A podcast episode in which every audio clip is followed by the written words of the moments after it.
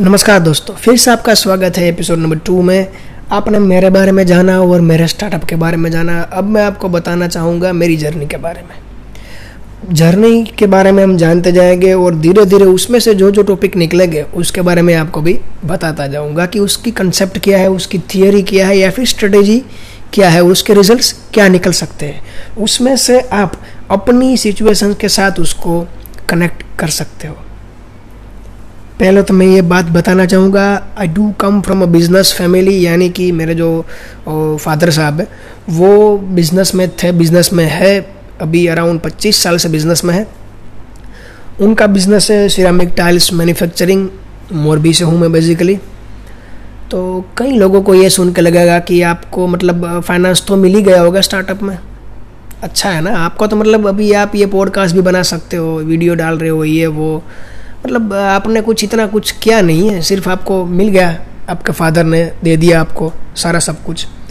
तो फिर उसके बारे में आपको बताना चाहूँगा। लाइक मोरबी में दो चॉइसेस रहती है। ये कोई फॉर्मल चॉइसेस नहीं रहती, ये इनफॉर्मल बात है, जो होती रहती है, घर में होती है, हर जगह पे होती है। कि अगर आपको पढ़ना है तो फिर आपको जो फैसिलिटीज़ है, वो इतनी नहीं मिलेगी, जो नॉर्मल लोगों को मिलती है, उतना ही मिलेगा। अगर आपको पढ़ना नहीं है, अगर आप बिज़नेस में आ जाना चाहते हो तो सीधा welcome welcome to the family business यानी कि आपको और कुछ दिमाग नहीं लगाना, पढ़ना छोड़ दीजिए और बिज़नेस में आ जाइए. So when I was in tenth तब मैंने सोचा कि ठीक है, चलो बिज़नेस में तो चले जाएँगे. लास्ट चॉइस तो है ही हमारे पास, कुछ करे या फिर कुछ ना करे. तो फिर मैंने सोचा, क्यों नहीं? एक मैं अपना खुद का कुछ ना कुछ ट्राई करता हूँ। तब मुझे पता नहीं था कि पर्सनल ब्रांडिंग इसको कहते हैं। इसके बाद अभी मुझे पता है कि इसको कहते हैं पर्सनल ब्रांडिंग तो मैंने सोचा कि मैं चार्टर्ड अकाउंटेंसी करूँगा और कॉमर्स फ़ील्ड ले लेता हूँ। यह बात है 2013 की। उस ज़माने में इतने ज़्यादा ईयर नहीं हुए, लेकिन उस ज़माने में लोग साइंस को ज़्यादा प्रीफर करते थे हमारे यहाँ पे। तो I was very bright student और मैंने सोचा कि मैं कॉमर्स कर लूँ। तो यहाँ मुझे लोकल जो टीचर्स होते हैं, उनके पास इतना सपोर्ट मुझे नहीं मिला क्योंकि वो चाहते थे कि मैं साइंस करूँ। तो ये दिक्कत कई स्टूडेंट के साथ होती है। इस स्टोरी में से आपको फ़र्स्ट हाफ़ में से ये सीखने को मिलेगा कि when you are thinking for something अगर आप कुछ सोच रहे हो कि मुझे ये करना है, अगर आप सही हो आपकी जगह पे तो हो सकता है पूरी दुनिया आपका साथ ना दे, और ऐसा ही होता है। तो फिर हमें क्या करना चाहिए? हमें पहले तो उसको एनालिसिस में डालना चाहिए उस बात को। कौन कौन सी चीज़ें हैं जो एनालिसिस करनी चाहिए?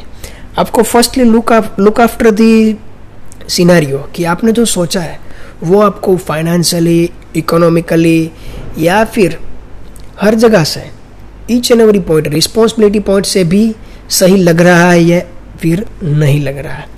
आपको सही लग रहा है कि मैंने जो डिसीज़न लिया है अबाउट स्टडी मुझे कौन सा फ़ील्ड चूज़ करना चाहिए, मेरे हिसाब से मुझे सही लग रहा है।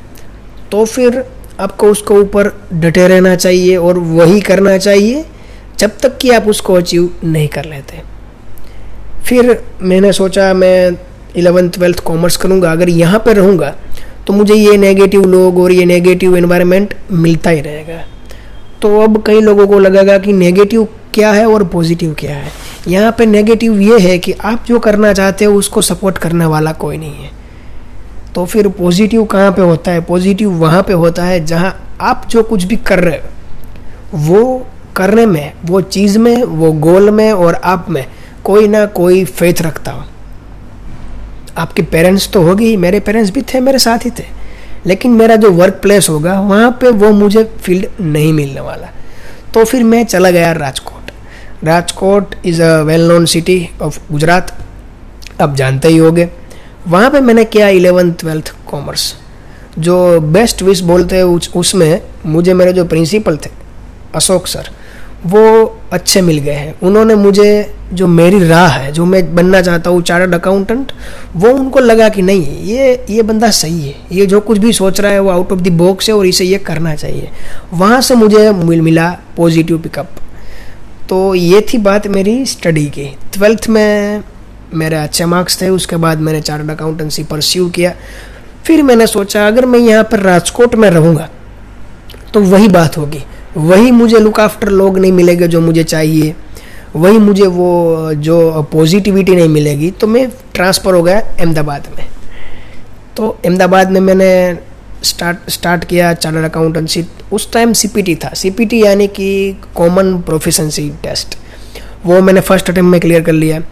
उसके बाद मैंने आईपीसीसी दिया। आईपीसीसी के जो दो ग्रुप्स आते हैं फ़र्स्ट एंड सेकंड वो भी मैंने फ़र्स्ट अटेम्प्ट में क्लियर कर लिया तो यहाँ तक थी बात एज ए स्टूडेंट इसके बाद एंटरप्रेन्योरशिप की बात कहाँ पे आती है?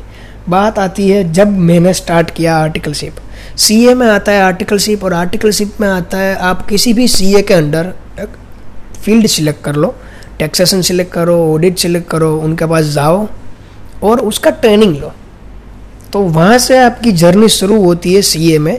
एट दी एज जो गिन लीजिए, बारह तक पढ़े हुआ बंदा तो बारह में पाँच मिला ले तो सत्रह उसकी एज होती है। अठारह तक उसने आईपीसीसी क्लियर कर लिया। साढ़े अठारह तक, अगर उन्नीस उन्नीस का होने आया वो लड़का और लड़की, वो अभी प्रैक्टिकल वर्ल्ड में आ चुके हैं। तो वहाँ मैंने अपना फ़र्स्ट स्टेप डाला टू दी प्रैक्टिकल वर्ल्ड ये था हमारा एपिसोड नंबर टू और हम जानेंगे एपिसोड नंबर थ्री में कि प्रैक्टिकल वर्ल्ड में आने के बाद मुझे कौन कौन से एक्सपीरियंस हुए और स्टार्टअप के रिलेटेड जर्नी मेरी कहाँ से स्टार्ट हुई। Thank you for listening to the episode stay connected